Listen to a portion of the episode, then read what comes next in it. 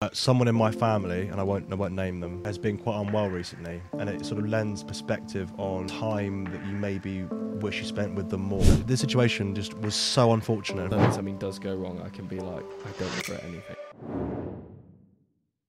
It's quite rewarding actually, Yeah, funny. Yeah, because when I am picking up my phone and no one's messaged me, or my family haven't replied to me yet, Uh, or no one's replied to my Instagram story that I asked for stuff on the podcast, it's a bit like, oh, but I posted two minutes ago. yeah, and people have other things going on. yeah. So if I look back in a couple of hours' time and have the chance to, and people have replied, Yeah. I'm like, okay, it's valued. rewarding. You're It's right. rewarding. So, I never thought about it. Like um, yeah, if you are in that space, try that, and I guarantee it will help. And if it doesn't, then talk to Tom. Yeah, I want this. Um, I want this next section to be interactive, and the more we do stuff like this, the more we want you guys to comment to build a community as well. This was a question you said to me on text, and I'm going to put it back to you. And it says, "What makes you smile, and what are you grateful for at the moment?" Right at this moment in time, it couldn't be more poignant actually, because uh, someone in my family, and I won't, I won't name them, um, has been quite unwell recently, and it sort of lends perspective on time that you maybe wish you spent with them more. Mm. and um, it's quite scary actually when someone becomes ill in your family and you'll know this is you really start to think about all the times you had with them the things you start regretting. Should i have said this more? All that kind of stuff.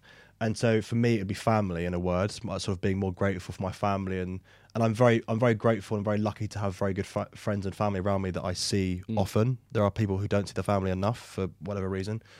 So i'm very grateful for my family. My family are everything to me especially when something happens like it has done recently. Um, and there's an interesting thing about this, if I sort of waffle on for a minute, is I was in Bristol week before last, and J- Jake, the guy I went travelling with, went to Bristol to get a lot of his stuff in from.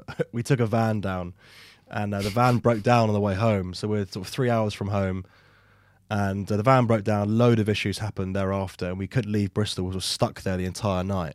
It genuinely was it was an absolute shit show. If I named everything that happened, it would be for hours.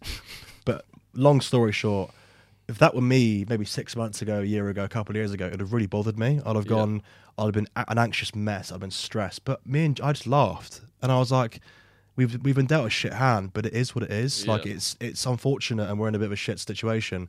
And it, could- it could have only happened to me, him, and I. Like this situation just was so unfortunate. And for those that follow me on Instagram, would have known the sort of the bare bones of what happened. I got home about nine thirty a.m. the next morning. and We were there the entire day in Bristol, and because of what was happening with my family, I didn't care as much. I was like, you know, there are so many worse things happening in my life right now to other people who I love more than anything in the whole wide world, Yeah, this is nothing. and it didn't bother me. Yeah, I was like, it's un- it's unfortunate, but like it could be so much worse. And so we just smiled about it, paid eight hundred pounds to come home with a tow truck.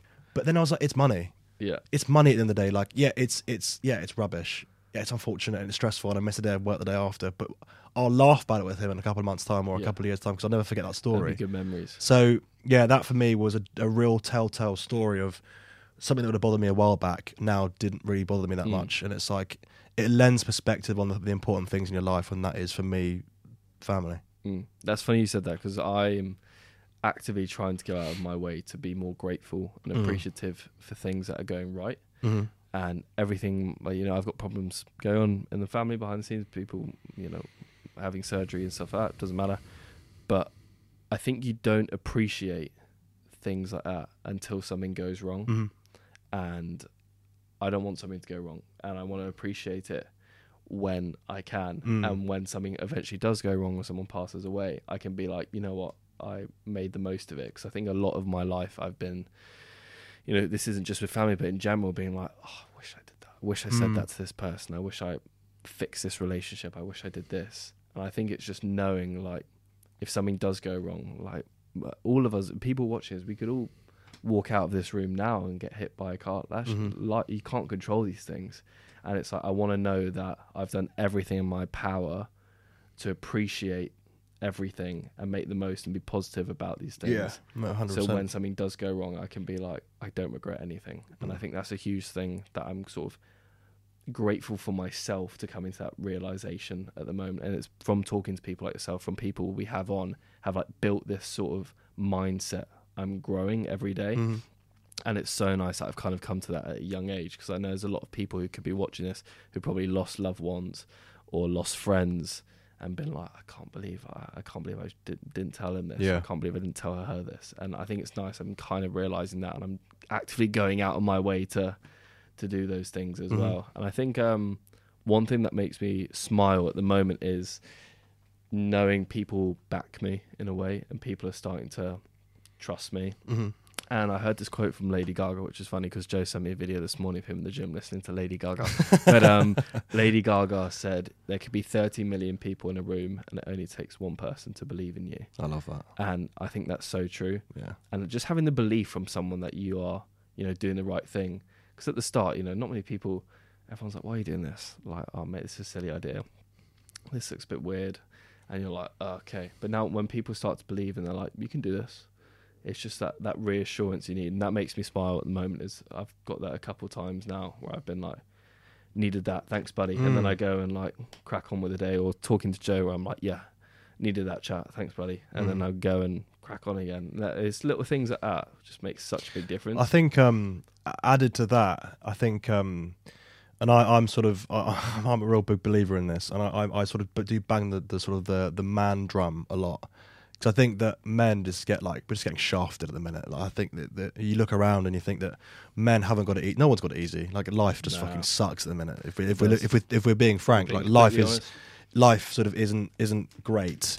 Um, going to the supermarkets yesterday and seeing a block of cheese in one of those plastic like locked containers so it can't be nicked. It's I'm like this is just rubbish. Like what what what, what are we doing?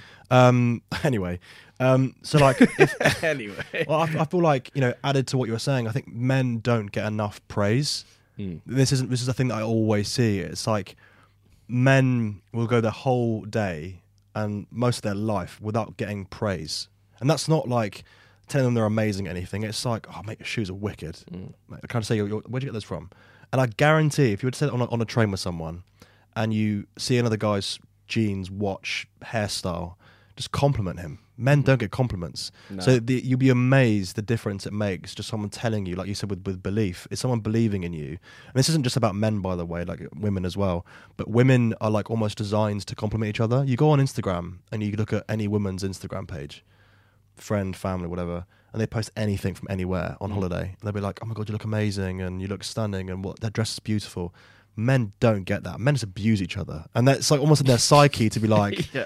Oh, you fat mess, what are you doing on that beach? Just sort of put a t-shirt on.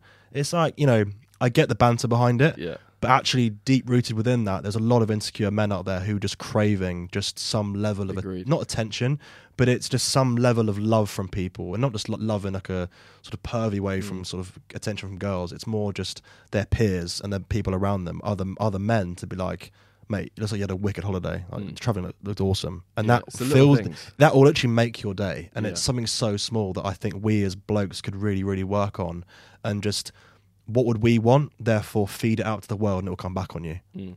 yeah I love that. yeah Couldn't said it better. Awesome, brother. Wicked First episode back. If you guys did like this episode, please like, subscribe, and drop down in the comments who you want to see on the podcast going forward. We're inviting a ton of guests on at the moment. Planning behind the scenes. We've also got a lot of exciting things coming up. We're going to be at a podcast show event type thing in May. If Yeah. anyone wants to come down to the podcast ex- oh, expo, that's what they're Mm. called, podcast expo, and come see us, we love to come and chat with you guys. But for the meantime, that's it from me. That's it for me as well This is Inside of Mine. Woo! Take it easy